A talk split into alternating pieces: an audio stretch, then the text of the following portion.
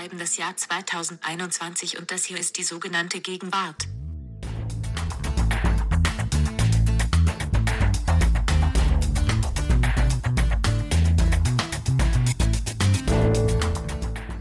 Danke, liebe Siri, und herzlich willkommen zur neuen Folge des Feuilleton-Podcasts der Zeit. Mein Name ist Lars Weißbrot und mit mir hier ist, wie so oft in den letzten Wochen, Ijoma Mangold. Hallo, Ijoma.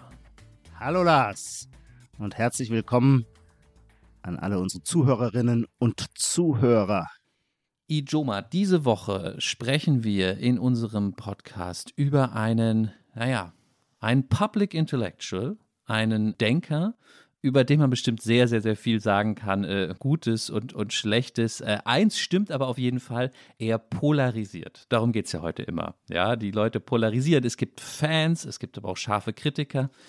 Der Mann heißt Jordan B. Peterson, ist von Haus aus Psychologieprofessor an einer Elite-Uni, inzwischen aber eine sehr wichtige Figur im laufenden Kulturkampf. Und das mit dem Polarisieren habe ich tatsächlich schon gemerkt, weil ich habe im Vorfeld bei Twitter so ein bisschen was äh, über Jordan B. Peterson geschrieben und man hatte sofort die Peterson-Fans und die Peterson-Hater in den drunter Kommentaren.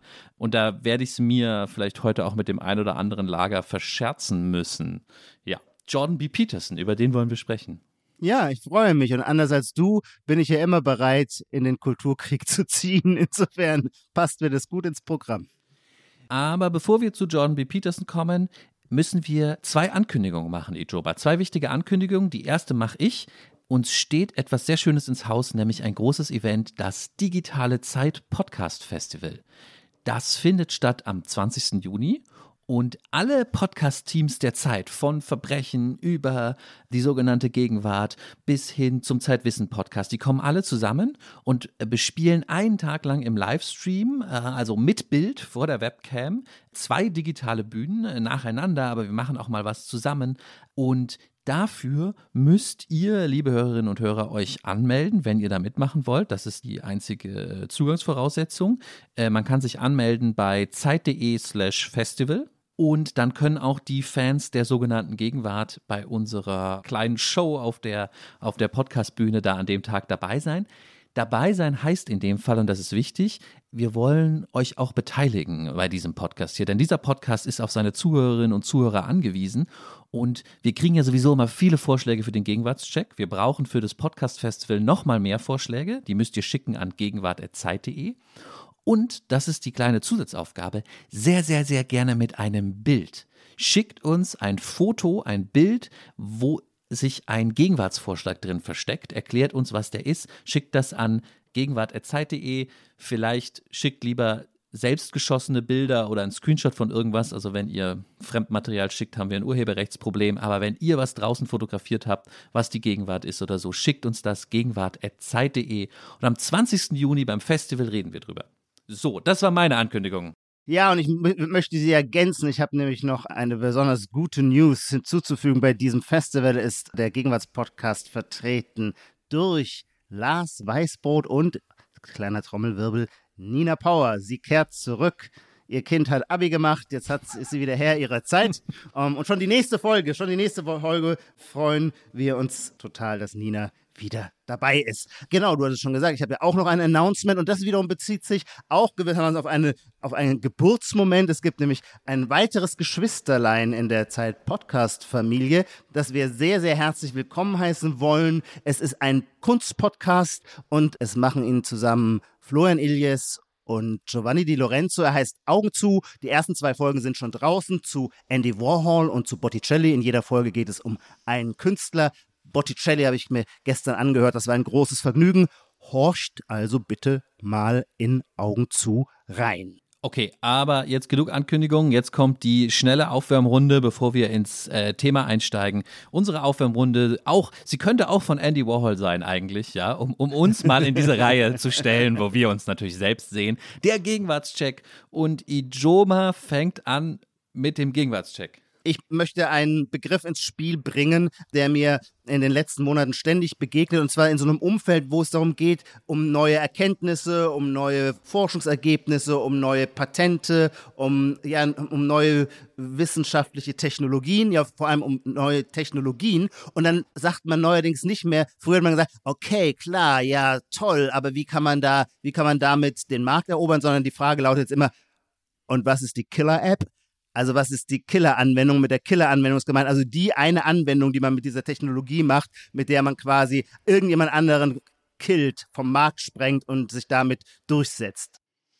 Ich gebe dir den Punkt nicht, Ijoma. Ich finde Okay. find das zwar interessant und natürlich ist es im weiteren Sinne ein tolles Gegenwartsthema, aber an diesem Talk, an diesem Sound ist sowas, das ist spezifisch Silicon Valley Hochphase. Das waren Ja. diese Jahre, wo so jeder deutsche Medienmacher in Silicon Valley gefahren ist, um es da selber zu erfahren. Und damit verbinde ich dieses Wort. Mhm. Ja. Und diese Zeit ist vorbei. Du meinst so ich. Christoph Käse zusammen mit Genau. Matthias Döpfner Ja, im. Hoodie, im Flugzeug, aber das ist natürlich schon fast zehn Jahre her. Das kann gut sein. Und dann hat doch auch die Frau von Kai Diekmann hat dann auch ein Buch über Silicon Valley geschrieben. Stimmt, so, das ist ganz das war diese. Zeit, ja.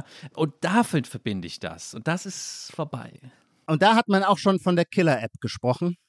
Oder verbindest du das einfach nur so? Ich verstehe das, was du sagst. Und ich würde auch sagen, ich saß halt damals nicht mit im Flugzeug, das ins Silicon Valley geflogen ist. Und deswegen hole ich diese Erfahrung mit zehn Jahren Verspätung nach. Und so erscheinen mir jetzt diese Dinge alle so faszinierend. Ich bin mir aber nicht sicher, ob nicht Killer-App trotzdem, das könnte man ja übrigens mal bei Google eingeben. Da kann man, glaube ich, die ganz leicht tracken, äh, die Verteilung von solchen Begriffen.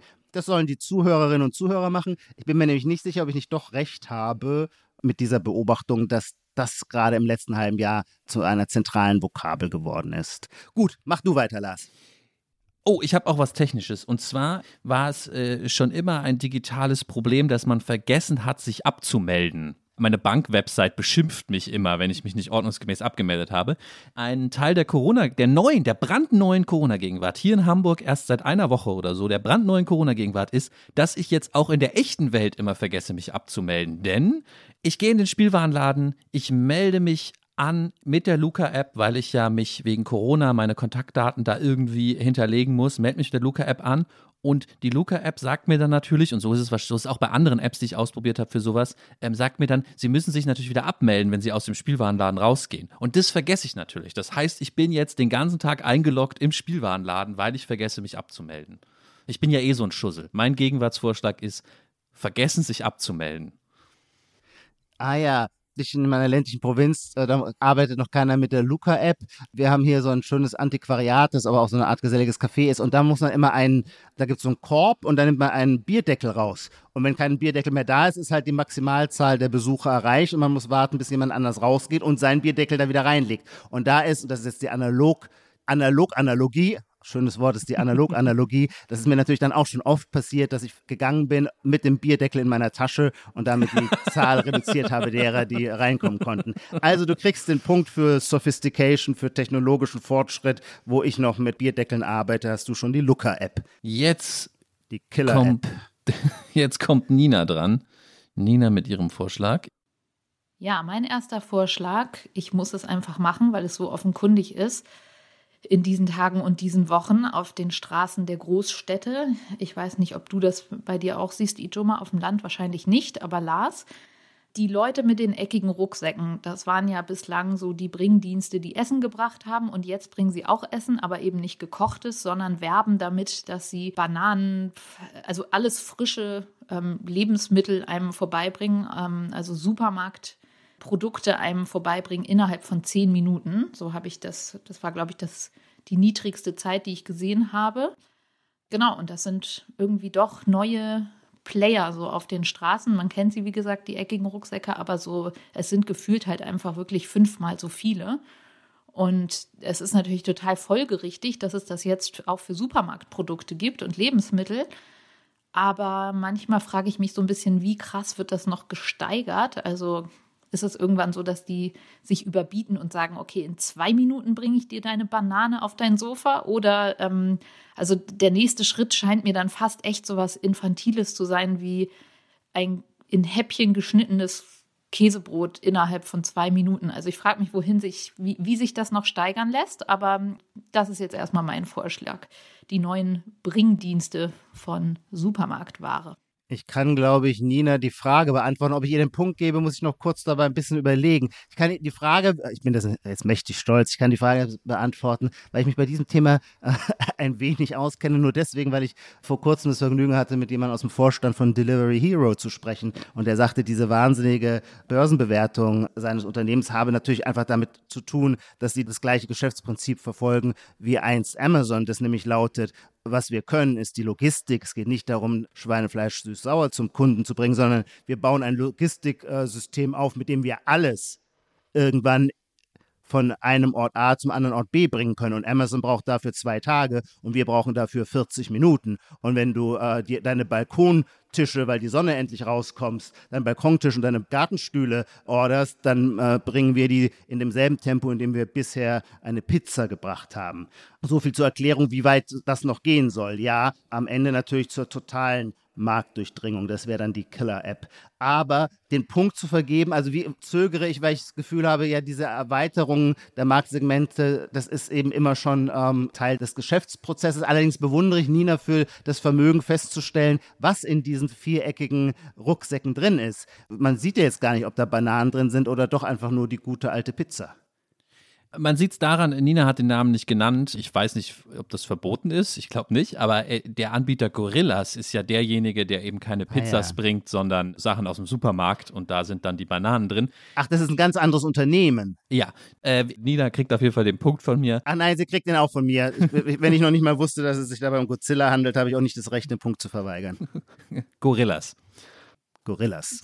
Aber Godzilla ist auch ein guter Name. Schnell zum nächsten Punkt. Äh, wer ist dran? Ijoma, du. Ich bin dran. Ich gehe auch mit einem Na Namen eines Landes ins Rennen. Und zwar leben die großen politisch-ideologischen Narrative ja auch immer von der Plausibilität von Beispielen, die jedem vor Augen stehen. Und daran kann man so ein bisschen gewissermaßen die allgemeine politische Lage, Laune und Entwicklung ablesen. Und mir fällt im letzten halben Jahr auf, dass plötzlich, sehr spät, plötzlich Venezuela zu einer Chiffre geworden ist. Und man hätte annehmen müssen, ein Land, das noch einmal so eine richtige sozialistische Revolution probt und alles verstaatlicht und die ganzen Ölgelder in die Hand des Volkes gibt und innerhalb kürzester Zeit es schafft, eine unfassbare Inflation hervorzurufen und eine Bevölkerung auf ein Armutslevel herabzudrücken, wo der nackte Hunger regiert. Man möchte meinen, dass ein solches Land sehr viel früher zu einer Chiffre für, in diesem Fall Warnung vor Verstaatlichungen, äh, sich mausern würde. Das war aber über Jahre nicht der Fall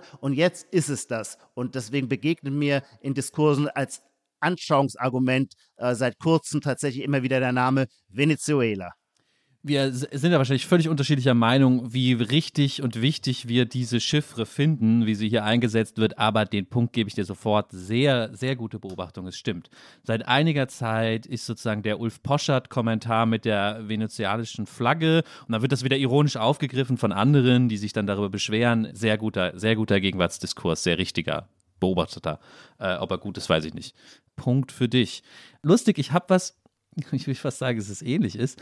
Es gibt eine Begrifflichkeit, die seit ein paar Jahren ähm, in sozialen Medien, aber auch äh, ja, im intellektuellen Diskurs herumgeistert, die etwas beschreibt, wofür einem vielleicht vorher wirklich das Wort gefehlt hat. Und das neue Wort, der neue Begriff heißt BRD Noir. Also ein äh, Übertragen der Idee von Noir auf die alte Bundesrepublik.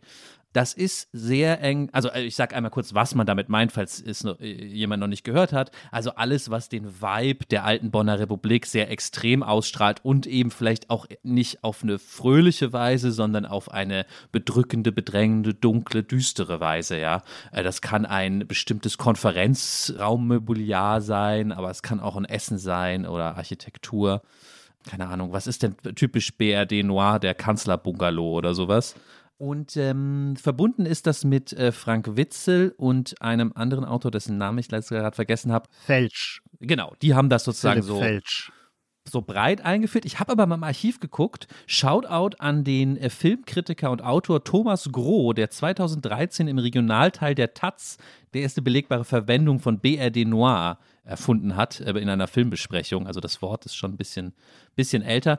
Ich finde, es ist sozusagen eine sehr gegenwärtige Vergangenheitsbeschreibung. So. Nee, da finde ich, bist du eindeutig äh, fünf Jahre zu spät. Der Begriff ist längst ein Klassiker und wenn ich ihn in Zeitungsartikeln finde, denke ich mir, der ihn jetzt verwendet, ist nicht mehr der originellste. Also ich weiß schon, auch als den äh, Auerhahn-Autor, ich hoffe, ich spreche ihn richtig aus, Bjoff Berg, den hat man auch sehr oft schon mit dem Begriff BRD Noir. Der Begriff ist super, das ist ja gar keine Frage, der ist super, aber deswegen ist er ja auch so, seine Anwendungsfälle sind immens und sie wurden nach Kräften genutzt, um so eine bestimmte, das ist eine schöne Verschränkung zwischen, dass dieser BRD-Vergangenheit was Gruseliges anhängt, das man aber in Wahrheit nostalgisch umarmt. Das ist quasi das Coole an der BRD, ist die BRD Noir. Sie war gar nicht so langweilig, wie wir immer dachten. Also ich finde es einen schönen Begriff, aber ähm, das, ist jetzt wirklich nicht besonders äh, wetterfühlig, äh, dass du geahnt hättest, was übermorgen überall stehen wird. Okay, das, das nehme ich so an und komme irgendwie mit meiner Niederlage klar. Vielleicht hilft Jordan B. Peterson mir dabei. Aber bevor wir zu ihm kommen, ein letzter Punkt, oder? Von Nina. Ja. Ich verliere mal den Überblick, seit wir zu dritt sind. So, und hier noch mein zweiter Vorschlag. Und zwar glaube ich, befürchte ich, dass ihr dafür überhaupt nicht die Typen seid. Aber ihr müsst mir den Punkt trotzdem geben, weil ich weiß, dass es diese Menschen da draußen gibt. Und zwar nicht wenige, die das zurzeit machen oder zurzeit verstärkt machen. Ich glaube, ähm, das ist ein Fall von Corona hat es verstärkt. Und zwar geht es um Sprachnachrichten. Also es gibt ja verschiedene Typen von Sprachnachrichten, Nutzerinnen und ähm, die einen, naja gut, die einen nutzen es gar nicht, finden es irgendwie affig, die anderen machen eher so logistische ähm, Nachrichten, so ähm, ich komme zu spät, Bus verpasst oder sowas. Ähm, dann gibt es so Leute, die vielleicht so, also wenn es hochkommt, drei Minuten machen. Aber dann gibt es eben auch diejenigen, die wirklich 20-minütige Nachrichten einander schicken. Also Freundinnen und Freunde, die das so als ja, so eine Mischung aus, es hat so das Telefonieren ersetzt und aber auch so ein bisschen das Tagebuchschreiben vielleicht. Also es ist wirklich so eine, so eine neue Form entstanden. Und jetzt ähm, müsst ihr keine Angst haben, das ist nicht der Vorschlag für den Gegenwartscheck, dass sich Leute lange Sprachnachrichten schicken. Das meine ich nicht, sondern die Praxis, dass man als Empfänger oder Empfängerin dieser langen Nachrichten dabei sich Notizen macht. Und das ist, glaube ich, ähm, vielleicht nicht ganz, ganz neu, aber ich glaube wirklich, durch Corona ist es noch krasser geworden. Also es machen mehr Leute seitdem, weil man sich eben nicht sieht und dann diese Sprachnachrichten, Freundschaften intensiviert wurden und man dann eben sich auch im Zuge dessen so viel aufgesprochen hat. Also wenn ich jetzt eine 20-minütige Nachricht von einer Freundin kriege und ich schaffe das aber nicht, die abzuhören in einem Stück, dann höre ich die vielleicht heute die Hälfte und morgen noch ein Stück und vielleicht sogar übermorgen und dann schaffe ich es aber selber eine Woche lang nicht zu antworten. Aber diese Freundin hat mir so viele wichtige Dinge erzählt, zu denen mir so viel eingefallen ist und die ich dann ähm, vielleicht, also die ich auf keinen Fall vergessen will und deswegen mache ich mir wenn nicht sogar auf einem Blatt Papier so richtig oldschool, dann mache ich mir vielleicht in meinem, äh, meiner Notizfunktion so einen kleinen Vermerk, dass ich weiß, wenn ich antworte, das hattest du noch angesprochen und dazu ist mir noch Folgendes eingefallen. Genau, das ist mein zweiter Vorschlag. Ich kann das nicht überprüfen, weil mir da die ähm, Anschauung fehlt, aber ich glaube sofort, ich gebe den Punkt, weil ich es auch einfach eine sehr schöne Verschränkung von äh, Digitalität und Analog finde. Also wie das eine noch, noch mal ins andere greift, gefällt mir sehr gut von mir geht es den Punkt auch ein sicheres Zeichen dafür ist, wir mussten beide irgendwie lachen in dem Moment, als Nina sagte, dass man das Notizen dazu macht. Und irgend, also wenn man lachen muss, muss es ja irgendwie irgendeinen Nerv getroffen haben der Gegenwart. Ich würde vielleicht nur ergänzen, was bei mir gerade ein großes Thema ist in meinem Umfeld, ist Sprachnachrichten schneller abhören. Also, dass man die Sprachnachrichten irgendwie in doppelter oder 1,5-facher Geschwindigkeit abhören kann, damit es nicht ganz so lange dauert, bis dann die Geschichte, die Geschichte zu Ende ist. Okay, es steht, habe ich vergessen, 2 zu Nina hat gewonnen, äh, glaube ich. Nina hat gewonnen. Ja, das ist äh, völlig äh, richtig so. Und jetzt kommen wir zu unserem Thema heute, nämlich zu Jordan B. Peterson. Werbung. Diese Woche in der Zeit? Die Bücher des Frühlings. 16 Seiten blühende Fantasie. Von gefährlichen Liebschaften, einer Flucht auf dem Mississippi und magische Erzählkunst das Literaturspezial zur Buchmesse in Leipzig. Die Zeit, Deutschlands größte Wochenzeitung. Jetzt am Kiosk oder direkt bestellen unter zeit.de/slash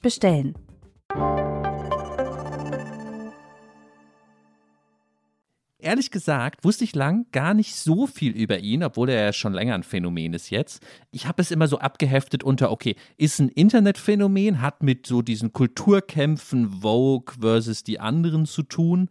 Ähm, und Peterson ist da so eine Art äh, intellektuellen YouTuber, aber eben eher für die für die rechtsliberalen Kids da draußen, ja. Bisschen habe ich dann gedacht, auch ein bisschen wie Bitcoin, ja. So junge Männer bei Reddit, die jetzt mit Feminismus nicht so viel anfangen können, ja. Die lieben Bitcoin und Jordan B. Peterson, wenn ich das mal in einer Karikatur zusammenfassen darf. Leider bin ich ja nicht mehr jung, sonst würde ich jetzt zur Zielgruppe deiner Beschreibung gehören. Ja, ja. Naja, du hast ja auch immer noch so einen besonderen Blick auf die Sachen. Äh, deswegen Stimmt es überhaupt, wie ich das jetzt so ganz grob zusammengefasst habe?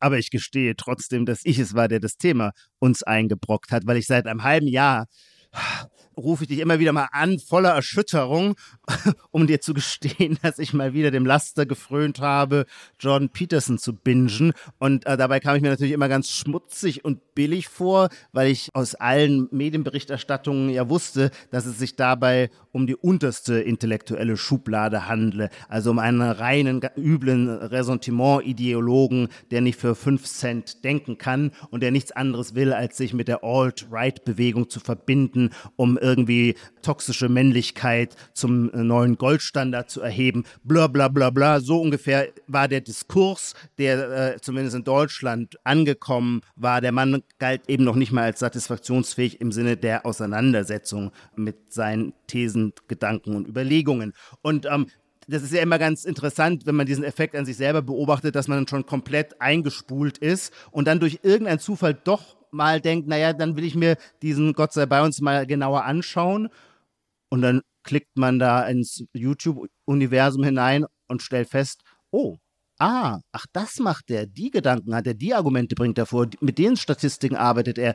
Darum geht es ihm.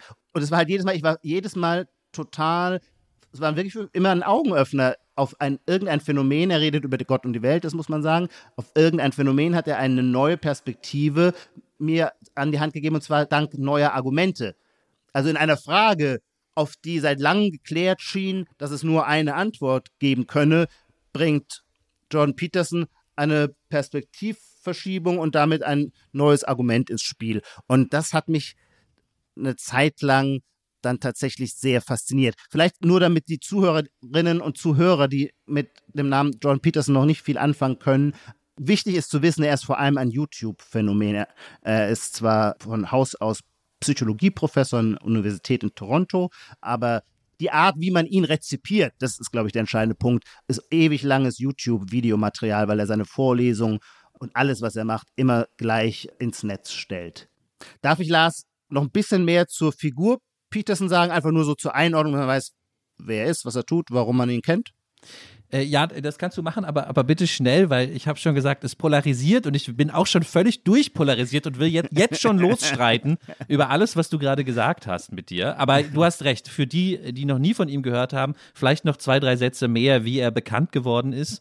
Genau, man muss tatsächlich sagen, er fing lange vor seiner Berühmtheit an, seine Vorlesungen ins Netz zu stellen und da gingen die auch schon viral. Das große, ich glaube, es gibt ungefähr 300 Videos bei YouTube und die sind oft sehr, sehr lang lang. Der virale Effekt entstand auch dadurch, dass die Zuhörerschaft irgendwann anfing, dieses irrsinnige Material zu kollagieren unter bestimmten, zu verschlagworten gewissermaßen und ihnen sehr plakative Überschriften zu geben, sodass man auf bestimmte Lebensfragen dann immer gleich eine Jordan Peterson-Antwort bekommen konnte. Es gibt also quasi das Originalmaterial, das ich sehr empfehle, und dann gibt es aber die Zusammenschnitte, die sehr pointieren und zuspitzen und für die er selber aber nicht verantwortlich ist. Nun merkt er irgendwann auch an den Reaktionen, weil er, das muss man vielleicht sagen, er ist ein sehr charismatischer Redner. Ähm, es ist faszinierend, ihm zuzuhören. Ähm, er hat eine tolle Stimme. Er, hat dieses Moment, dass man das Gefühl hat, beim Reden, langsame Entwicklung der Gedanken beim Reden ist bei ihm so richtig äh, mit Augen zu beobachten. Und die Wirkung auf seine Studentinnen und Studenten war immer sehr groß. Und er merkte, dass er auch ein starkes Bedürfnis ist nach, im Grunde auch nach Lebensratschlag. Denn das ist irgendwie die besondere Kombination, die er hat. Lebensratgeber und Wissenschaftler, der über eine unfassbare Fülle an Untersuchungen und Statistiken für soziale Phänomene äh, verfügt. Und ähm, so schrieb er ein Buch, 12 Rules. Und dieses Buch wurde berühmt. Warum? Darüber reden wir bestimmt gleich, wegen des Hummers. Nur als kurzes Stichwort vorweg. Und dann gab es für mich vermutlich in der John Peterson-Mythologie den ersten Höhepunkt. Da wurde er eingeladen zu einem Talk mit der BBC-Journalistin Kathy Newman, ein halbstündiges Interview, wo Kathy Newman überzeugt war, Jordan Peterson nach allen Regeln der Kunst zu zerlegen und endlich vorzuführen, dass er ein schlimmer, reaktionärer Shovi sei, weil er nämlich unter anderem bei dem Gender Pay Gap, der immer eine große Rolle spielt, um eine Differenzierung der Faktoren, die dazu führen, bittet. Und das war ein sehr konfrontatives Interview, weil man merkte, dass die Journalistin Katie Newman sowieso ganz überzeugt war, auf der Seite des Guten und Richtigen zu stehen und außerdem schnell sprachgewandt und intelligent zu sein, weshalb es völlig klar ist, dass sie ihn nicht nur grillt, sondern zerlegt. Und dann gibt es aber einen Moment, wo es John Peterson durch hartnäckiges Gegenfragen gewissermaßen gelingt, sie zum Verstummen zu bringen. Und zum ersten Mal quasi nach 20 Minuten merkt man, gibt es so einen Moment des Nachdenkens. Da hört sie ihm und was er sagt zum ersten Mal zu. Und in dem Moment, wo sie ihm zuhört in seinem Argument, muss sie wohl feststellen, dass sie mit ihren Argumentationsreihen jetzt erstmal so nicht weiterkommt. Und das war halt so ein öffentlich-theatraler Akt. Kathy Newman war dann selber der Meinung, zwei Tage lang der Meinung, die Weltöffentlichkeit habe ihr applaudiert und sie gefeiert für die endgültige Niederstreckung von Jordan Peterson, während sich in Wahrheit die Weltöffentlichkeit zum ersten Mal andersrum drehte und sagte, ach, so Argument Peterson, das ist ja interessant. Und wie nervig sind diese äh, im schnappenden Ton vorgetragenen Dauerverdächtigungen, wenn es darum geht, das Argument eines Menschen, dessen Weltanschauung man nicht teilt, genauer zu verstehen. Bevor wir uns jetzt hier auf deine vielleicht leicht tendenziöse Zusammenfassung äh, ja. verlassen müssen, ja, ja, wir können uns das einmal kurz anhören. Kleine Korrektur, das spielt keine Rolle, aber es ist äh, der Sender Channel 4, wenn ich das richtig verstehe, ein anderer öffentlich-rechtlicher britischer ah, ja. Sender. Ich bin da jetzt auch nicht so firm, aber es ist nicht in der BBC. Und wir hören uns einmal nur diese kleine Passage, die, die es dir jetzt am Ende ging, die so berühmt geworden ist, die hören wir uns einmal an. Okay, you cited freedom of speech in that. Why should your right to freedom of speech trump a trans person's right not to be offended? Because in order to be able to think, you have to risk being offensive. I mean, look at the conversation we're having right now. You know, like you're certainly willing to risk offending me in the pursuit of truth. Why should you have the right to do that? It's been rather uncomfortable. Well, I'm, I'm very glad I put you on the spot. well, I'm very glad that I've no, but you get my, my point. You get my point. It's like you're you're doing what you should do, which is digging a bit to see what the hell's going on. So and that you, is what you should do. But you're exercising your freedom of speech to certainly risk offending me. And that's fine. I think more power to you as far as I'm concerned. Except you haven't sat there and I'm just trying. I'm just trying to work that out. I mean, ha, gotcha. You have got me. You have got me. I'm trying to work that through time. my head. Yeah, yeah. It took a while. It took a while. It did. It did. Yeah. It took a while. Das ist diese Passage, die viral ging in diesem Interview ähm, im britischen Fernsehen. Man hört schon, Jordan B. Peterson ist tatsächlich ein sehr guter, sehr interessanter Redner, wie er da spricht, wie er Pausen auch einsetzt. Und ich finde die Art, deine Delivery hier wesentlich besser als das Argument, was er hat. Ehrlich gesagt finde ich, die Journalistin hätte schon in Sekundenschnelle darauf was antworten können. Nämlich, nämlich was? Sollen wir vielleicht den Kontext kurz nochmal klar machen? Das gehört auch zur Jordan Peterson-Geschichte dazu. Es gab einen großen Aufruhr, der ihn dann auch nochmal berühmter machte. Dieser Mann lebt natürlich von der Empörung seiner Gegner, die haben ihn groß gemacht. Und zwar gab es in Kanada ein Gesetz, das den Gebrauch eines spezifischen non-binären Personalpronomens für alle Angestellte des öffentlichen Dienstes oder wie immer man das in Kanada nennen mag, vorschreibt, also auch für Universitätsangestellte. Und Jordan Peterson als glühender Vertreter des Rechts der freien Rede, ein Wert, der auf dem nordamerikanischen Kontinent sehr viel höher oder anders interpretiert und höher geschätzt wird als jetzt in Europa, ähm, sagte, er werde sich weigern, dieses Gesetz zu befolgen. Und das hat man ihm als transphobe Abwehrhaltung ausgelegt, während es ihm aber darum geht, er spricht jeden Transmenschen bei dem Personalpronomen an, das dieser wünscht. Das ist gar nicht sein Punkt. Er möchte nur nicht, dass es Verwaltungsakte gibt, die vorschreiben, wer welcher Sprache sich zu bedienen hat. Und um diese Frage eben ging es der Kathy Newman mit in dieser Situation, woher er sich das Recht rausnehme, eine Transperson in diesem Sinne riskieren zu verletzen. Genau, und seine einfache Antwort ist, naja, sie äh, machen auch ihren Job und äh, riskieren mich zu verletzen und äh, das verwirrt, äh, dieses einfache Argument verwirrt die Journalistin schon sehr, was mich etwas wundert, weil es ist doch mittlerweile, müsste doch jeder wissen, ich bin ja wirklich kein Fan von allem, was man Wokeness oder Identitätspolitik nennt, aber man kann die Leute ja nur angreifen, wenn man sie richtig versteht und die würden ja jederzeit sagen, ja, es geht ja um ein Machtgefälle, es geht ja um die Frage, wer wie viel Macht hat. Und die Antwort darauf ist natürlich, es ist nicht dasselbe Jordan B. Peterson in einer Interviewsituation mit meiner freien Redeäußerung uncomfortable zu machen, wie das ist, wenn ich jemanden, der in einer marginalisierten Position ist, mit meiner Redefreiheit irgendwie bedränge. Das ist ja die simple Antwort darauf. Es hat mich ein bisschen gewundert, dass die Journalistin hier so einen Aussetzer hat. Ich glaube, das liegt an dem rhetorischen Geschick, mit dem Jordan B. Peterson da sein Argument reinschiebt. Aber Ijoma, das ist jetzt dieses leidige Metathema ja. Meinungsfreiheit. Ich würde gern ganz schnell weg davon. Ja. Ich glaube, okay. das ist eine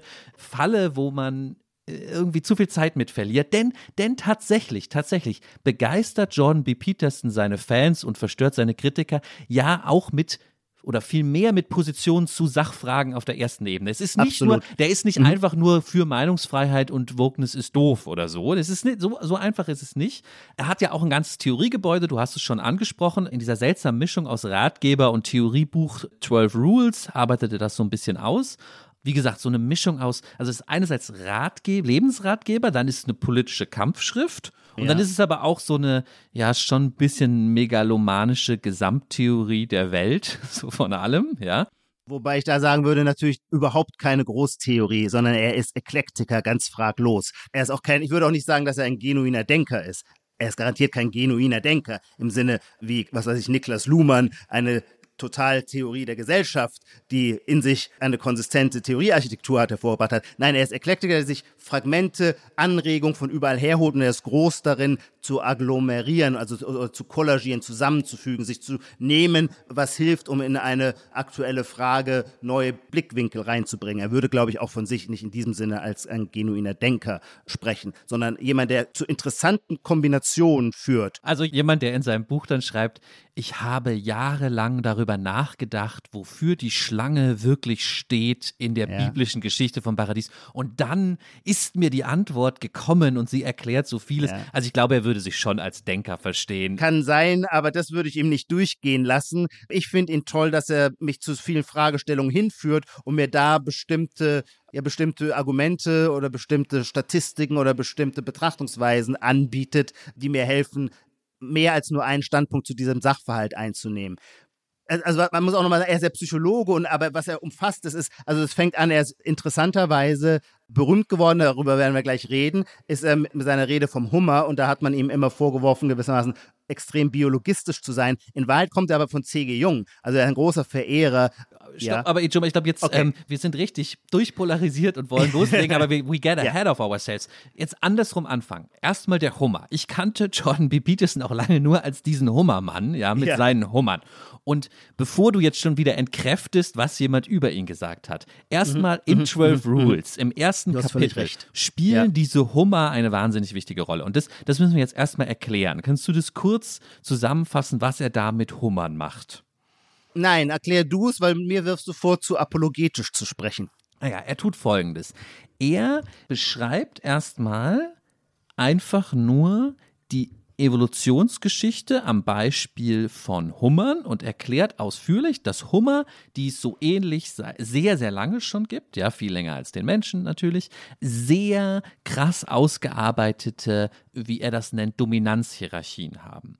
Also da geht es dann ganz viel drum, dass der Hummer, der Alpha-Hummer, ja, der richtig geile Hummer, ja, der hat die größeren Scheren und der darf sich dann auch sein Revier aussuchen und das beste Hummerversteck. Und wenn dann so ein etwas schwächerer Hummer kommt, dann checkt der entweder sofort schon, dass es hier nichts zu holen gibt, weil da ist ein viel geilerer Hummer und das ist alles evolutionär schon so angelegt, die müssen gar nicht kämpfen. Oder es kommt im äußersten Fall zum Kampf und ähm, der krasse Hummer verletzt im schlimmsten Fall den, den schwächeren Hummer sogar. Aber selbst wenn der schwächere Hummer nicht körperlich irgendwie verletzt ist, und das ist Peterson wichtig, da gibt es so einen Satz, da sagt er, selbst dann verändert sich das Gehirn des unterlegenen Hummers oder das Nervensystem des unterlegenen Hummers so, dass sozusagen in ihm eingeschrieben ist, dass er jetzt der Unterlegene ist und der hat gar nichts mehr zu melden und der traut sich in Zukunft auch nicht mehr irgendwelche stärkeren Hummer anzugreifen. Und das ist die völlig klare Dominanzhierarchie, die es seit Jahrmillionen bei Hummern gibt und sich durchs komplette Tierreich irgendwie durchzieht. Diese Geschichte erzählt er erstmal, ja,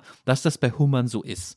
Und jetzt ist die Frage, was will, was will er eigentlich mit dieser Geschichte uns beibringen? Weil er schreibt ja eigentlich nicht über Hummer, sondern möchte Menschen Lebensraten mitgeben auf ihrem Weg. Und es ist gar nicht so einfach zu sagen. Trotzdem ist eine naheliegende Anwendung dieses Falls, dass er sagt, diese Dominanzhierarchien gibt es, die gibt es schon immer. Das sagt er explizit, dafür können wir sozusagen nichts, weil wir jetzt Kapitalismus erfunden haben. Die gibt es in der Natur. Und ich würde sagen, zwischen den Zeilen versteht man ihn schon manchmal so, und man soll das nicht allzu schlecht finden, dass das so ist. Ja. Da hast du jetzt sofort gesagt, das ist ein Biologismus, den er gar nicht so meint, aber ich finde, das, das äh, changiert hin und wieder mal so. Ja, ich glaube, das ist keine normative Aussage. Deswegen die Frage, ob man das Sein gut oder schlecht findet. Also es geht ja immer erstmal um die Phänomenologie oder um die Beschreibung des Seins, äh, um quasi möglichst viele Informationen über den Zustand der Naturwelt zu gewinnen. Äh, ob man, man das gut oder schlecht findet, ja. Vielleicht, das muss ich noch ergänzen, vielleicht muss man das noch dringend dazu sagen. Was er auf jeden Fall macht, was ganz klar ist, das hätte ich dazu sagen müssen, er verwendet dann sehr viel Zeit drauf zu sagen, wir sind immer noch so wie diese Hummer. Wir Menschen sind nicht was viel anderes. Ja, das genau. Es geht um die Kontinuität quasi im Naturreich. Und das finde ich absolut fruchtbar, wenn wir über den Menschen nachdenken, dass wir in einer Weise über ihn nachdenken, dass er Teil der Naturgeschichte ist. Er springt auch raus. Es gibt auch einen Emergenzmoment. Also für Kant ist gewissermaßen die Naturgeschichte das Reich der Notwendigkeit. Da herrscht die reine Kausalität. Und mit dem Mensch und im weiteren Sinne also mit dem Selbstbewusstsein und damit der Freiheitsfähigkeit des Menschen kommt ein Moment hinein, das nicht mehr determiniert ist. Und damit kann sich der Mensch auch emanzipieren aus der Naturgeschichte. Aber dass der Mensch sich aus, in diesem Sinne aus der Naturgeschichte emanzipieren kann, heißt nicht, dass er nicht diese Erbschaft trotzdem in sich trägt und es deswegen fruchtbar sein kann, sie in Rechnung zu stellen, wenn wir über den Menschen nachdenken. Peterson geht es bei dem Hummerbeispiel, würde ich sagen, um zwei Dinge. Einmal, das hast du schon angedeutet, aber es ist zentral. Er verteidigt den Westen und das System der freien Märkte und des Kapitalismus und sagt, das Woke-Milieu versucht, die Kulturmarxisten, wie er sie nennt, versucht, alles Hierarchische moralisch in Frage zu stellen und es als ein Produkt des westlichen Kapitalismus auszugeben. Und da sagt er, dagegen spricht sehr vieles, nämlich die Tatsache, dass hierarchische Strukturen es schon gibt, lange bevor, bevor es den Kapitalismus gab. Und er macht es konkret fest beim Hummer, ja, und das finde ich schon auch ganz interessant, am Serotonin. Der Serotonin Spiegel reguliert beim Hummer das Statusdenken. Und das Interessante ist, wenn Menschen Depressionen haben und wir sie pharmazeutisch behandeln wollen, dann verwenden wir auch Serotonin. Das heißt, es ist dieselbe Biochemie, mit der wir Depressionen heute beim Menschen behandeln, die das hierarchische Verhalten des Hummers regulieren. Joba, ich muss, ich muss jetzt einfach, ich, sonst, sonst, sonst platze ich. Ich muss einfach ja. kurz einmal reinspringen, weil du machst jetzt das Gleiche, was mich bei Peterson so wahnsinnig macht, nämlich, dass die Sachen auf so eine, zwar schlaue Art vorgetragen werden, aber zu sehr durcheinander gehen. Also wir haben ja einmal was Normatives, nämlich die Frage, finden wir Kapitalismus gut, finden wir, keine Ahnung, ja. den Westen gut, whatever, ja? ja finden wir, das sind das gute Systeme? Und die andere Frage ist, sind unsere Hormone die von Hummern? Und wenn man das einfach so ineinander schränkt, ohne darüber nachzudenken, und das ärgert, in dem Sinne ist er für mich nämlich tatsächlich auch kein Denker, weil darüber reflektiert er fast nie. Also von einem Denker erwarte ich, dass er die. Metafrage mhm. öffnet was ist das eine für eine normative Frage, was ist das andere für eine ja, äh, deskriptive Frage. Das tut er nie und das muss man erstmal auseinanderhalten, weil erstens, Entschuldigung, Ijoma, also bei Peterson habe ich das Gefühl, der hat mal so drei Tweets von irgendwelchen woken Leuten gelesen, die irgendwie doof waren und hat dann daraus eine möglichst doofe Theorie gebaut, und selbst daran scheitert er irgendwie diese Theorie so richtig zu widerlegen, weil ihm dann doch die Begriffe fehlen. Aber da, da, da ist, schon, ist schon von Anfang an irgendwas schiefgelaufen, weil also niemand, niemand das sagt sogenannte Strohmann-Argument vor. Er hätte sich als Gegner einen Strohmann aufgebaut, den er dann eifrig widerlegt. Ja, aber wenn man doch nur sich ein bisschen Mühe gibt, wie man das von einem Intellektuellen, selbst von einem YouTube-Intellektuellen ja, erwarten ja. würde, ein bisschen Mühe gibt, müsste man doch sagen, welcher Linke behauptet denn, in der Natur ist alles hierarchiefreies Paradies und toll. Ja, keine Ahnung, vielleicht sagst du mir jetzt drei völlig verwirrte Öko-Totalitäre, die sowas behaupten, aber jeder normale Linke sagt doch, Kapitalismus bringt neue Hierarchieformen in die Welt. Er behindert uns auf dem Weg, meinetwegen, in eine hierarchiefreie Gesellschaft, von der wir als Linke träumen, ja. Aber kein Linker sagt doch, alles war toll und dann kam Kapitalismus und deswegen haben wir jetzt Hierarchien. Also das, da muss man doch nur einmal nachfragen und drüber nachdenken. Und erst recht nicht, dass Jordan P. Peterson immer mit dem mit Marxisten kommt. Erst recht nicht Marxisten. Also Marxisten sind doch die letzten. Marxisten würden doch sogar sagen, dass der Kapitalismus weniger Hierarchien hat als der Feudalismus oder so. Die haben da eine viel viel differenziertere an, historische Lars, Analyse. Das ist doch vorne und mal, hinten. Erstens mal, Lars. Ja. Jordan Peterson spricht nicht von Marxisten, sondern von Kulturmarxisten. Das stimmt und das nicht. ist eine In bewusste Akzentuierung, die ein bestimmtes akademisches Milieu charakterisiert das jetzt nicht den Materialismus von Karl Marx vor sich herträgt, sondern indem es im Wesentlichen darum geht, dass Gleichheit ein absoluter Wert ist und überall, wo Differenz oder Ungleichheit herrscht, werden diese als Effekte eines patriarchalisch-kapitalistischen Systems angesehen, das zu überwinden ist. Und John Peterson ist definitiv jemand, der immerzu die Chancengleichheit verteidigt, aber nicht nur misstrauisch, sondern die Gleichheit der Ergebnisse ablehnt, weil er sagt, die Gleichheit der Ergebnisse, die kriegen wir gewissermaßen nur durch massive Eingriffe ins Sozialwesen zustande. Und das Musterbeispiel, und das ist ja die Quelle seines ganzen Denkens. Er hat sich ja vor allem mit den Totalitarismen des 20. Jahrhunderts ausgesetzt, also mit dem Holocaust, mit dem Nationalsozialismus auf der einen Seite und mit dem Gulag in der Sowjetunion auf der anderen. Und sein Beispiel gewissermaßen für Gleichheit im Ergebnis ist dann immer das äh, maoistische China. Ja, wir können eine Gesellschaft herbeiführen, in der Ungleichheit abgeschafft ist. Ähm, dann tragen wir aber alle die Arbeitsanzüge, die Mao extra für uns designt ja, hat. Ja, aber Ijoma, das kann er ja sagen, ja. Es, es ist ja total okay dafür, einen Punkt zu machen, aber das ist ja eine normative Aussage, eine Aussage über Werte und Moral.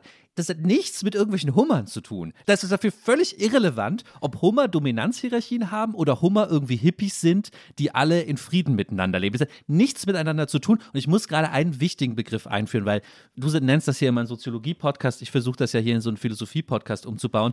Wir müssen einmal einen Begriff nennen, und zwar den sogenannten naturalistischen Fehlschluss. Ich glaube, wenn man den auf dem Schirm hat, kann man sich so ein bisschen besser bei John B. Peterson zurechtfinden. Ich wäre manchmal froh, wenn weniger Leute den Begriff auf dem Schirm hätten. Denn er wird wird in einer Weise verwendet, als, sei, als müsse man nur das Wort in den Mund nehmen und schon habe man alle anderen der epistemologischen Naivität überführt. Trotzdem müssen wir erstmal anerkennen, es gibt spätestens seit Hume, der äh, schottische Philosoph, der das eingebracht hat, folgende Sache, hinter die man nicht mehr zurück kann.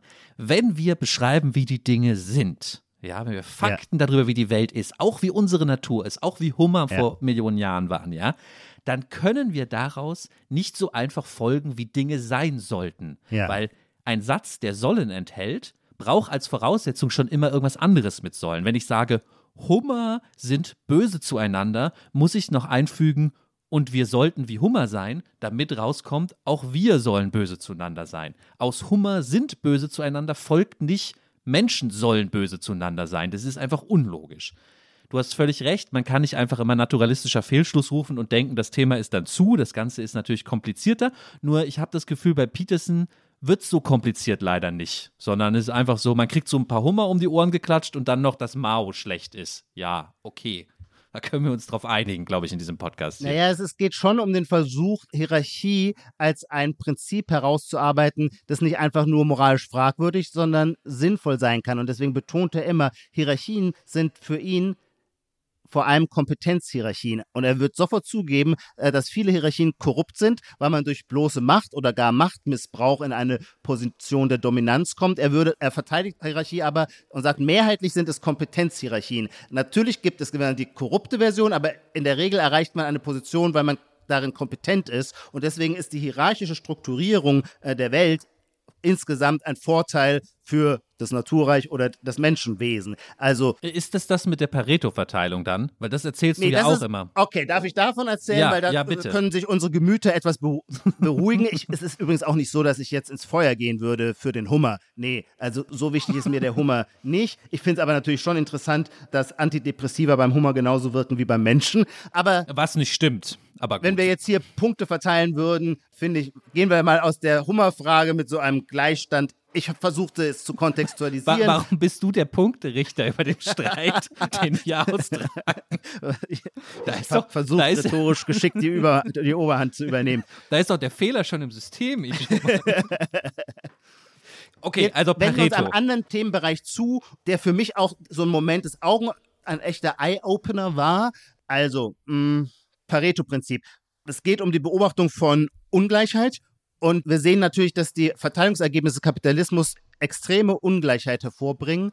Und da sagt John Peterson, das würde er nicht dem Kapitalismus attribuieren, weil Phänomene der Ungleichverteilung sind überall zu beobachten. Und zwar gibt es da zwei Paradigmen, äh, an die man sich halten kann oder die einem den Weg leuchten. Das eine geht zurück auf einen Wissenschaftshistoriker, einen britischen Wissenschaftshistoriker der zweiten Hälfte des 20. Jahrhunderts, der heißt Derek Deshola Price und nach ihm ist Price Law benannt, wonach bei kreativer Produktivität die Hälfte des Outputs von der Quadratwurzel aller Beteiligten erbracht wird. Also wenn die Scientific Community 1000 Mitglieder umfasst, dann ist die Quadratwurzel aus 1000. Was ist die Quadratwurzel aus 1000? Weiß ich gerade nicht. Ich weiß das auch nicht. Oh, wie peinlich. Aber ähm, dann ist jedenfalls die Quadratwurzel daraus erbringt 50 Prozent des Outputs. Und das wiederum. 31,6. 31,6. 227 und so weiter. Also eine, eine kleine Anzahl von allen, die ins Rennen gehen, erbringt 50 Prozent des Ergebnisses. Und von da ist es dann immer nur ein Schritt zur Pareto-Verteilung und die ist hochinteressant. Das ist ein italienischer Ökonom aus der vorletzten Jahrhundertwende, der dieses berühmte 80-20-Prinzip herausgefunden hat. Das Gegenteil zur Pareto-Verteilung ist die Normalverteilung. Die meisten Phänomene, unter anderem auch die Verteilung des IQs, der Intelligenz, folgen einer Gaußschen Normalverteilung. Das heißt, die mittleren Werte sind am meisten anzutreffen. Das ist quasi der, wenn man so will, der Bauch der Glocke, während die extremen Werte, also ganz dumm und hochintelligent, nur sehr selten anzutreffen sind.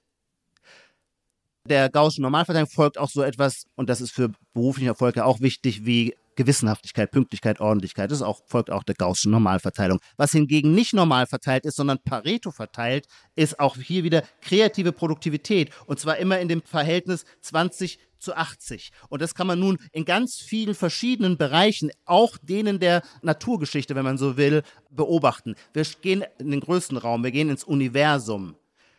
80 Prozent der Masse im Universum verteilen sich auf 20 Prozent der Gestirne. Wir gehen einen Schritt runter auf die Erde. Da können wir sagen, 80 Prozent der Weltbevölkerung leben in 20 Prozent der Städte. Wir gehen in die Biowelt der Biomasse in den Dschungel.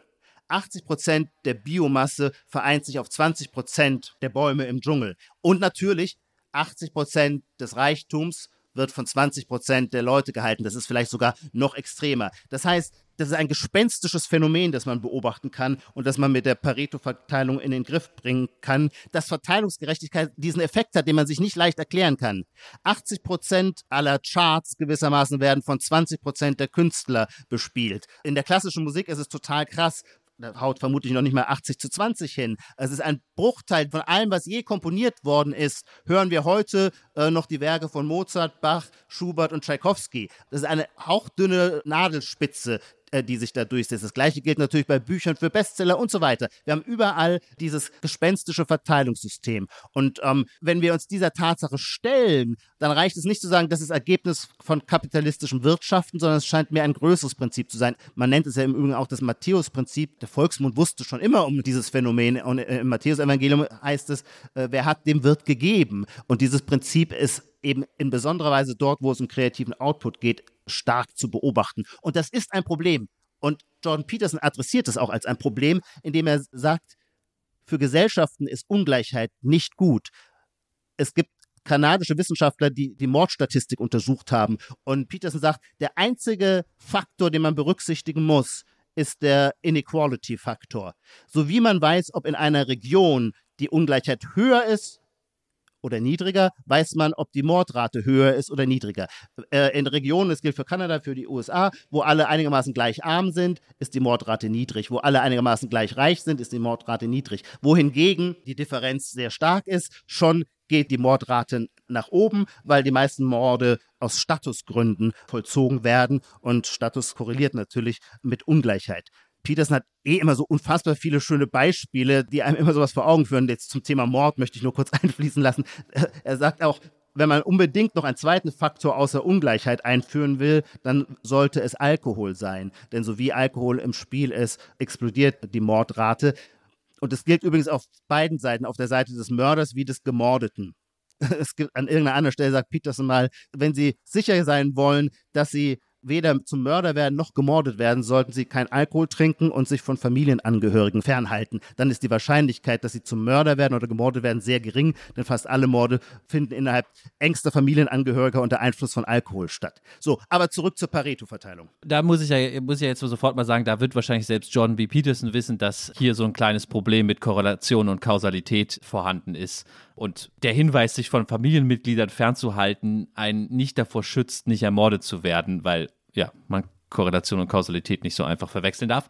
Aber übrigens sagt er noch was anderes und da bin ich ja gar nicht so äh, auf Gegenposition zu ihm. Er würde natürlich auch sagen, wenn man ein Mann ist, erhöhen sich auch die Wahrscheinlichkeiten, Total. ermordet zu werden. Ja, ja. Ähm, die meisten Gewaltverbrechen fingen an Männern statt, was ihm dann in diese Männerrechtler-Diskurs sozusagen eingespeist ja. hat oder er hat sich davon freiwillig eingespeist. Das finde ich eine Beobachtung, die, die man durchaus machen kann und sollte. Es gibt so ein bisschen das Problem, dass lassen wir mal das mit dem naturalistischen Fehlschluss weg. Ja, ich wollte es eben schon widerrufen. Ich sag mal was anderes. Ja. Da, wo, wo du sagst, Peterson bringt einen Gedankenimpuls, wie zum Beispiel, ja wir können nicht sagen, der Westen ist an allem schuld. Der Westen ist an Dingen schuld, die es auch ohne, was auch immer der Westen eigentlich ist, auch ohne ihn gegeben hätte, weil die in der Natur es auch brutal ist oder so, ja. Ich weiß nicht, ob ich dafür Peterson gebraucht hätte, ja. Mhm. Also, mhm du hast ja wirklich da eine sehr schlimme Vorstellung von Linken, die sehr blind und döflich sind, dass sie so einen Gedanken nicht fassen können. Und ich nenne jetzt mal einfach nur Zizek, der äh, sein Leben lang erzählt hat, äh, sein Leben lang weiß ich nicht, aber die letzten 30 Jahre lang erzählt hat, dass er bekennender Eurozentrist ist, weil der Westen hat Marx hervorgebracht und ohne die marxistischen Ideen gibt es auch keinen Arbeiteraufstand äh, irgendwo anders auf der Welt und so weiter. Also kann man jetzt auch drüber debattieren, aber dafür brauche ich jetzt Peterson nicht, um mich da irgendwie nochmal noch mal zum Nachdenken zu bewegen zu lassen. Ja. Hast du noch ein anderes Beispiel, wo du sagst, da hat er dich so zum, ja. zum Nachdenken gebracht? Ja, ein prominentes Beispiel, weil im Interview mit der Kathy Newman es auch darum ging, natürlich äh, Gender Pay Gap. Und der Gender Pay Gap war für mich auch immer so, ah ja, 20 Prozent oder keine Ahnung ist die Differenz zwischen Männern und Frauen. Das ist ja total skandalös. Und John Peterson wird es gar nicht in Abrede stellen, dass es skandalös ist oder dass es ihn gibt. Nur würde er sagen, um ihn zu verstehen, sollten wir schauen, welche Faktoren dafür verantwortlich sind, dass er zustande kommt.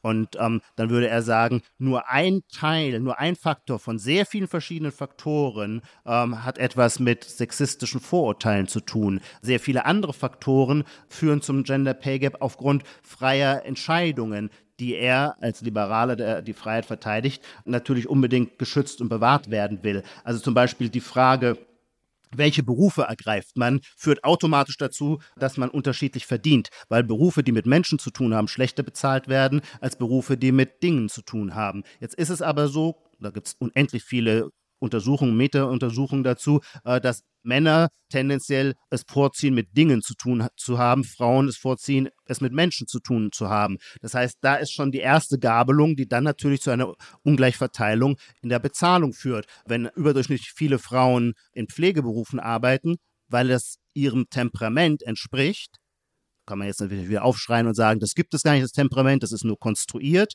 Das ist ja immer die Gegenposition, die Peterson versucht stark zu machen. Er ist natürlich ein Gegner derer, die sagen, alles ist nur gesellschaftlich konstruiert. Und da führt er als Beispiel dann immer Schweden an oder die skandinavischen Länder. Die skandinavischen Länder sind die, die auf der Welt am stärksten Politik in Gesetzesform gegossen haben, die dazu führen soll, äh, dass das Verhalten der Geschlechter sich immer stärker angleicht. Im Ergebnis sind aber die Präferenzen der Bürger Skandinaviens viel stärker als in anderen Ländern dem klassischen Rollenmuster folgen. Das heißt, man kann selbst mit massiver politischer äh, Weichenstellung gelingt es den skandinavischen Ländern nicht zu verhindern, dass weiterhin sehr viele Frauen Pflegeberufe ergreifen und sehr viele Männer Ingenieure werden. Während es zum Beispiel in Ländern, die überhaupt gar keine Gleichstellungsbeauftragten kennen, was weiß ich, der Iran, da ist es interessanterweise umgekehrt. In diesen Emerging äh, Markets, da sind es sehr oft Frauen, die Ingenieurberufe ergreifen und äh, tatsächlich eine größere Gleichheit in der freien Wahl ihrer Lebenswünsche zur Geltung kommen. Kommt drauf an, was man unter frei versteht, weil der Grund ja. wird vermutlich sein, dass sie sich davon endlich äh, ökonomische Unabhängigkeit oder überhaupt Unabhängigkeit versprechen, die sie vorher nicht haben. Äh, ja. Wie frei ist deine Berufswahl, wenn du sie machst, damit du nicht von einem Mann abhängig bist und nicht, ja. weil du den Beruf gerne ausübst, wäre jetzt eine philosophische Frage, die man in einem Peterson-Seminar gut diskutieren könnte. Mhm.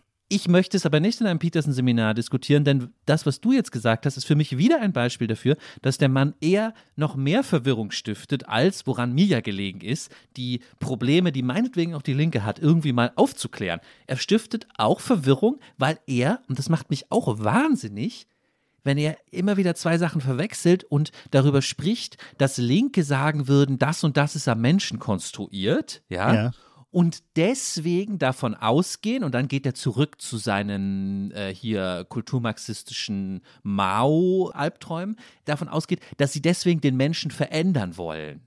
Ja, mhm. aber er sagt, der Mensch lässt sich gar nicht so sehr verändern. Das ist dann schon, finde ich, da, wo der naturalistische Fehlschluss ins Spiel kommt. Und alle drei Sachen haben aber nichts miteinander zu tun. Also, was irgendwelche Hummer gemacht haben, hat nichts damit zu tun, ob wir den Menschen verändern sollen. Und ob Linke behaupten, irgendwas ist konstruiert, hat aber auch nichts damit zu tun, wie sehr man den, wie sehr man den Menschen verändern will. Naja, aber bei dem konkreten Beispiel, bei dem wir jetzt waren, heißt es ja schon, akzeptieren wir die Tatsache, dass unterschiedliche Menschen unterschiedliche Präferenzen haben. Also akzeptieren wir die Tatsache, was John Peterson immer verteidigt, der sagt, naja, selbstverständlich ein erheblicher Anteil am Pay Gap geht darauf zurück auf unterschiedliche Lebensarbeitszeit. Und die wiederum geht darauf zurück, dass Frauen sich dafür entscheiden, Mütter zu werden deswegen nicht so präsent an ihrem Arbeitsmarkt sind. Und das würde er als Entscheidung halt verteidigen, weil er sagt, wir überschätzen sowieso die Gratifikationen, die durch Karrieren entstehen. Also die Vorstellung, Familie und Karriere unter einen Hut zu bringen, wird er aus der Sicht jetzt so meines Milieus immer so geführt, als sei das für den Lebenssinn und die Sinnstiftung total entscheidend. Und da würde er auch aus seiner Erfahrung als Psychotherapeut, seiner langjährigen Erfahrung als Psychotherapeut sagen, äh, er glaubt, die meisten Leute setzen aufs falsche Pferd. Äh, selbstverständlich ist ein glückliches glückliches Familienleben ein viel stärkerer Quell der Glückseligkeit, als in der Karriereleiter eine Stufe höher zu kommen. Deswegen würde er es nie, nie so verteufeln, die Tatsache, dass man sich zum Beispiel vielleicht für Familie entscheidet und dann mit dem Ergebnis, dass man in der Gehaltsverteilung etwas schlechter abschneidet. Ja, aber ich finde es konzeptuell ist es so hm. wirr bei ihm, weil die Frage, ob äh, in einer Gesellschaft vielleicht es besser wäre, wenn nicht 20 Prozent, 80 Prozent von allem haben oder ja. noch viel weniger, noch viel mehr Prozent, ja. ja, ist ja einfach eine Frage, die mit der ganz materialistischen Verteilung von materialistischen Dingen zu tun und nichts damit, ob irgendwas konstruiert ist. Also nicht, nicht mal diese beiden Kategorien scheint er irgendwie voneinander trennen zu können. Linke, die eine gerechte Gesellschaft haben wollen, machen ja nichts Konstruktivistisches. Weißt du, was ich meine? Mhm, mhm. Aber. Also da, da finde ich ihn eher dann verwirrend, so in seiner Kritik. Ja, ja, ich verstehe diesen Punkt, den du ansprichst. Ich glaube aber schon, dass es hilft zu sagen, ein Phänomen, das wir gerne verändern würden, könnte es hilfreich sein, sich genauer anzuschauen, wie es wirklich es auftaucht ist. und wie, äh, ja, wie ja, es wirklich weil dann die Instrumente, um es zu beheben, auch andere sind. Wenn wir der Meinung sind, das ist vor allem ein Effekt der kapitalistischen Wirtschaftsweise, dann ist es zum Beispiel sinnvoll, was weiß ich, mehr zu verstaatlichen oder die Steuern nochmal radikal zu erhöhen oder tausend Ideen. Natürlich, die Menschheit beschäftigt sich seit langem damit. Wenn es allerdings so ist, dass das ein Phänomen, ein Effekt ist, der über den Kapitalismus hinausgeht, dann gibt es, das, da bezieht sich Peterson auf zwei andere Ungleichheitsforscher, in Wahrheit immer nur zwei Methoden, die in der Menschheitsgeschichte es geschafft haben, zu einem höheren Maß an Gleichheit wiederzukommen. Und das eine sind Kriege und Revolutionen, das andere sind Epidemien. Also so wie ein Mehrwert im Spiel ist. Der Mehrwert hat folgt sofort der Pareto-Verteilung und du kriegst krasse Ungleichverteilung. Und wenn du den Mehrwert killst, das kannst du natürlich machen, durch, durch Revolution oder ein streng äh, sozialistisches Regime oder durch Kriege, ja, dann kommst du für einen Moment wieder in den Zustand der Gleichheit, aber natürlich um einen relativ hohen Preis.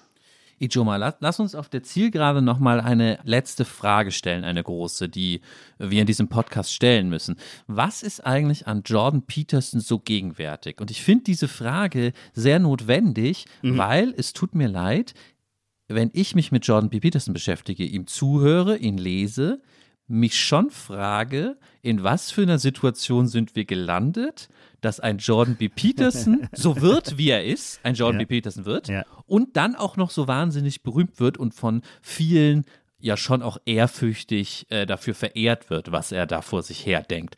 Und das muss etwas mit unserer Gegenwart zu tun haben. Und ich habe schon fast den Verdacht, dass du jetzt sagst, ja, das ist, weil die Linken so doof sind. Die sind dran schuld. Mal wieder. Ja, du kennst mich zu gut, Lars, aber natürlich wäre das meine Antwort. Absolut. Ich würde sagen, dass wir in einer bestimmten diskursiven Erstarrung gelebt haben in den letzten zehn Jahren, wo es auf bestimmte Fragen immer nur eine Antwort gab und die war vorhersehbar. Man wusste, so wie äh, man das ideologische Vorzeichen von jemandem kannte, wusste man, wie die Antwort lauten wird. Da war wenig gedankliche Bewegung drin. Und nur wegen dieser monolithischen Starrheit des Diskutierens und Argumentierens tat sich diese Lücke für Jordan Peterson auf, zu sagen, nee, es gibt auch alternative Argumente zu den Fragen, die in Rede stehen. Und ich lasse es euch nicht länger durchgehen, dass diese alternativen Argumente ausgegrenzt werden, indem sie dämonisiert werden, sondern die lassen sich mit völlig seriösen diskursiven Mitteln plausibel machen und dann haben wir eine höhere Pluralität in der Auseinandersetzung. Und so geht, das ist der Punkt, für den ich ihm dankbar bin.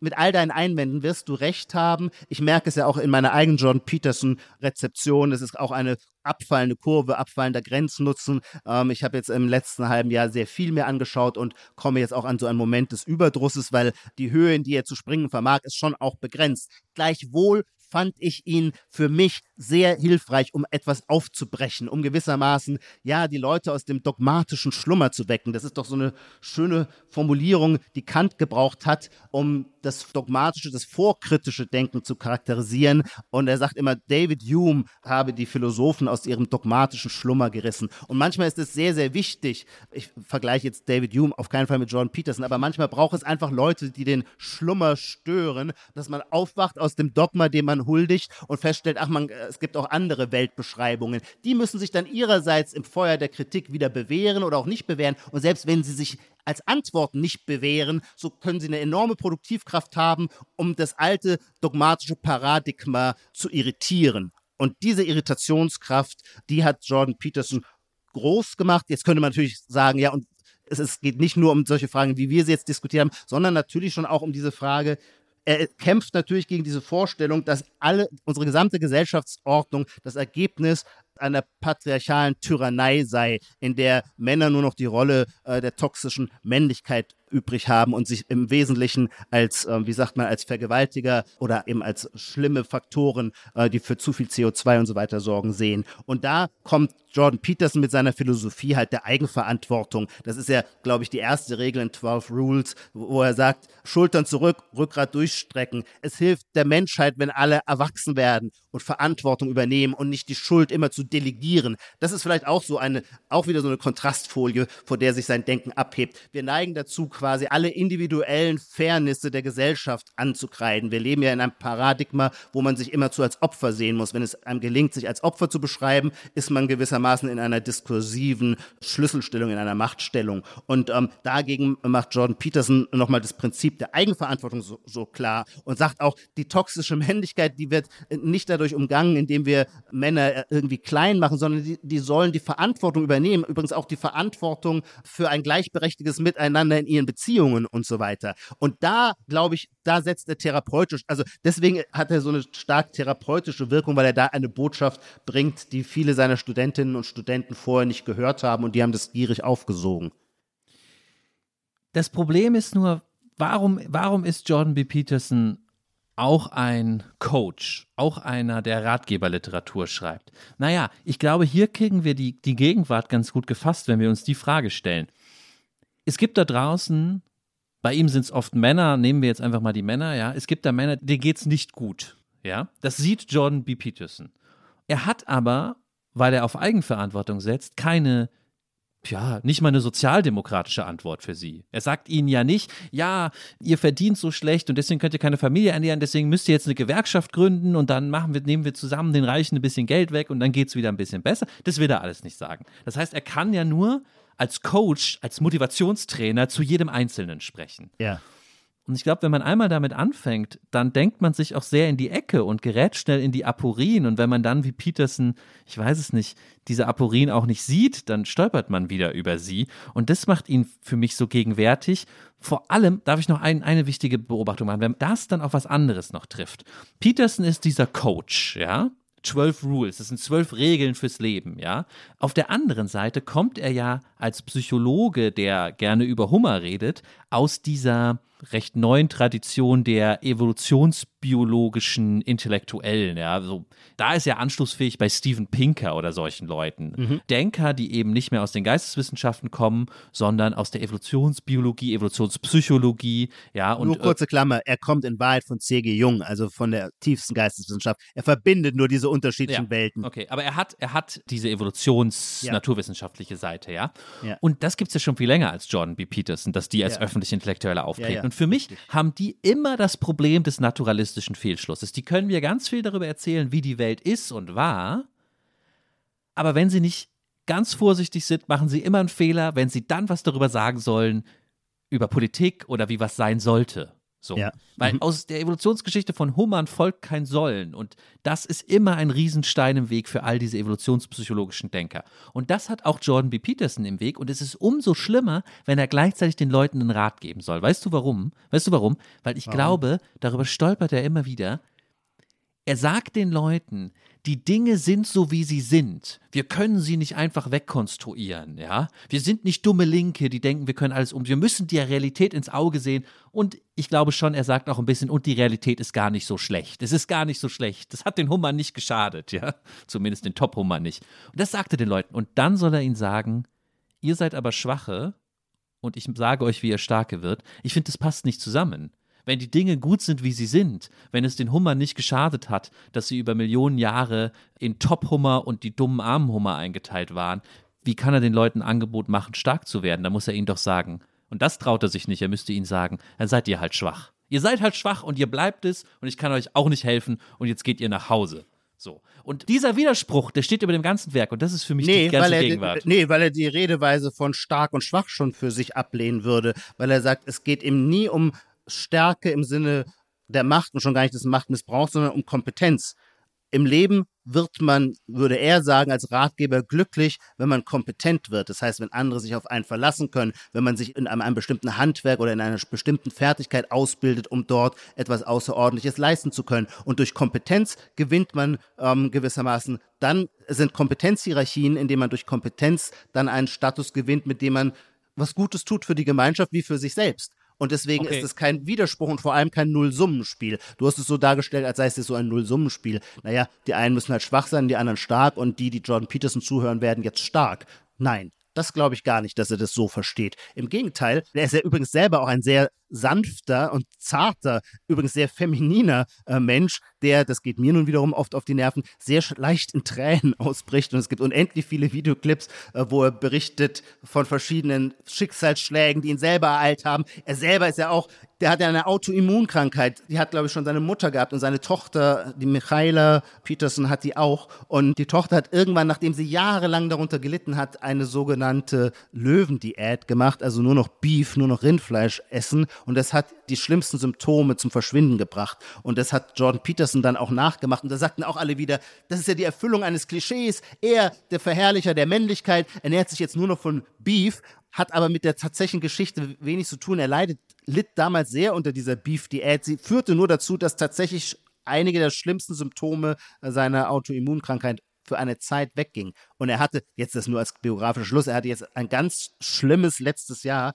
äh, wo diese Krankheit auch in Verbindung mit übelsten Depressionen zurückkehrt. Er ist nämlich selber ein Depressionskandidat. Er erzählt auch sehr eindrucksvoll oft in Interviews, wie das aussieht, wenn er im letzten Jahr aufwachte und morgens drei Stunden brauchte, um überhaupt aus dem Bett zu kommen. Kurzum, was ich sagen will, das ist überhaupt keine Apotheose. John Peterson ist keine Apotheose der blonden Bestie, der Kraft des Stärkeren, sondern äh, es geht bei ihm und seinem Kompetenzbegriff oder Verantwortungsbegriff eigentlich immer darum, wie man sich selber als Mensch in seinen verschiedenen Seiten integriert. Deswegen ist er Anhänger von C.G. Jung auch die düsteren Seiten sollen integriert werden. Die Aggression soll nicht tabuisiert und ausgegrenzt werden, sie soll integriert werden und transzendiert werden zu einer produktiven Kraft. Was er nicht möchte, ist, im Englischen sagt er immer harmless. Kein Mensch sollte harmless sein wollen. Aber das Gegenteil von harmless ist nicht aggressiv, hummermäßig andere töten, sondern sich seiner stärken und bewusst sein, um sie dann steuern zu können. Integrierte Persönlichkeit. Vielleicht sage ich zum Abschluss auch noch, mir geht es auch jetzt hier gar nicht so sehr darum, ihm nachzuweisen, dass er ein ganz schlimmer Nazi ist oder was sonst da irgendwie das Spiel ist, was man im Kulturkampf spielt. Mir geht es wirklich darum zu fragen, hilft er mir, die Dinge zu verstehen ja. oder hilft es nicht? Und da muss ich sagen, da finde ich ihn, ich formuliere es mal positiv, da finde ich ihn da besser, wo er einfach von seinen persönlichen Erfahrungen und von den Aha. Erfahrungen aus der Therapie von Menschen, die Depressionen haben oder Angststörungen, sehr konkret erzählt. Und da stehen dann auch manchmal Dinge drin, die ich sehr schlau und tatsächlich auch hilfreich teilweise finde. Er sagt, in dem Hummer-Kapitel sagt er zum Beispiel auch, das Erste, was er Patienten sagt, die depressiv sind oder Angststörungen haben, ja. bei denen man nicht weiß, wo fängt man jetzt an, ja, weil alles ist ja ein Zirkelschluss. Die haben vielleicht, die sind vielleicht arbeitslos, weil sie sich nicht gut ernähren, aber sie ernähren sich nicht gut, weil sie nicht aus dem Bett kommen und dann geht es ja. im Kreis. Wo anfangen? Und er sagt ihnen eine Sache, steht morgens immer um die gleiche Uhrzeit auf. Das ist der Anfang der Besserung, weil nur dann ist der Tag ähnlich und nur dann kannst du Routinen ausbilden, die dir über den Tag helfen und dann wird es vielleicht irgendwann besser, wenn wir Glück haben. Aber steht immer ungefähr um die gleiche Uhrzeit auf. Das fand ich Wahnsinn, habe ich noch nie gehört. Sehr plausible, sehr plausibler äh, Tipp und übrigens in dem Sinne. Halt dich dran, Lars. Mach was aus deinem Leben. Steh endlich mal zur gleichen Uhrzeit auf. Ja, und in, in dem Sinne tut es mir jetzt auch fast leid, wenn ich zu böse über ihn war, weil, wie du ja schon angedeutet hast, gerade geht es ihm, glaube ich, selber wieder sehr schlecht. Von ga ja. tatsächlich ganz im Herzen. Ich habe mich jetzt viel mit ihm beschäftigt, wünsche ich ihm, dass es ihm bald wieder besser geht. Wir müssen zum Schluss kommen, Ijoma. Ja. Wir haben noch eine sogenannte Prognosefrage zum Schluss. Ich stelle sie diesmal. Wir verfolgen ja beide sehr gerne das Wirtschaftsgeschehen, Mikro und Makro. Und da ist ja was Interessantes ich passiert. Ich mehr Mikro, du mehr Makro. seit einem Jahr, seit dem Anfang der Pandemie, äh, gibt es immer wieder Knappheit von Sachen, wo man es nicht gedacht hätte. Ja. ja. wir erinnern uns hier, Nudeln und so, ja. Dann zwischendurch ging es aber um mal so um Computerchips und Grafikkarten, äh, solche Sachen. Dann habe ich immer gelesen, Bauholz. Das ja. Bauholz ist knapp. Ja, ich möchte gern von dir eine Prognose. Ein Produkt, was dieses Jahr noch als knapp beschrieben wird in den Medien, was jetzt gerade noch im Überfluss vorhanden zu sein scheint. Oh, das ist eine anspruchsvolle Frage. Zumal du jetzt, äh, okay, die Sachen, die du angeführt hast, senden schon dramatische Knappheitssignale aus. Ich glaube, Holz hat irgendwie eine Preissteigerung von 300 Prozent erfahren. Kupfer ist auch bereits knapp geworden. Die ganzen Vorprodukte, es scheint in der verarbeitenden Industrie jetzt schon einen riesigen Kampf um die Vorprodukte zu geben. Und jetzt ist die Frage, wo wird es sich ausweiten? Okay, na, das ist schon bekannt, deswegen ist es blöd, wenn ich sage Gebrauchtwagen natürlich. Gebrauchtwagenpreise sind in den USA, aber auch in Europa, glaube ich, gehen durch die Decke, weil die in der Regel die Autovermietungen ihre Wägen danach auf den Zweitmarkt werfen. Die haben aber letztes Jahr ihre Autoflotte äh, reduziert wegen der Pandemie. Das heißt, jetzt gibt es Knappheit auf dem Gebrauchtwagenmarkt. Ich würde vermuten, Hotels. Ah, okay. Spätestens im September, okay. Oktober Hotels, äh, weil die Ressourcen zurückgefahren nee. worden sind und natürlich ein irrer Nachholbedarf bestehen nee. wird nach Reisen. Und da wird nicht jeder ein kleines Hotelzimmer finden, der gerne in der Ägäis den Göttern huldigen möchte. Das ist eine vielleicht naheliegende Antwort, aber gute Antwort, denn da ist natürlich die Demandzeit bald äh, sehr hoch ja. Und auch wir versuchen jetzt schnell uns noch ein Hotelzimmer zu buchen, bevor alle weg sind und verabschieden uns und danken allen Zuhörerinnen und Zuhörern, äh, dass sie uns in dieser Debatte über Jordan B. Peterson gefolgt sind. Und bis zum nächsten Mal. Bis zum nächsten Mal sage ich auch Tschüss. Titel aller Bücher, Artikel, Filme, Songs oder Serien aus dem Podcast finden Sie in der Podcast-Beschreibung. Bei Anregungen, Kritik und Lob schreiben Sie uns gerne an gegenwart.zeit.de.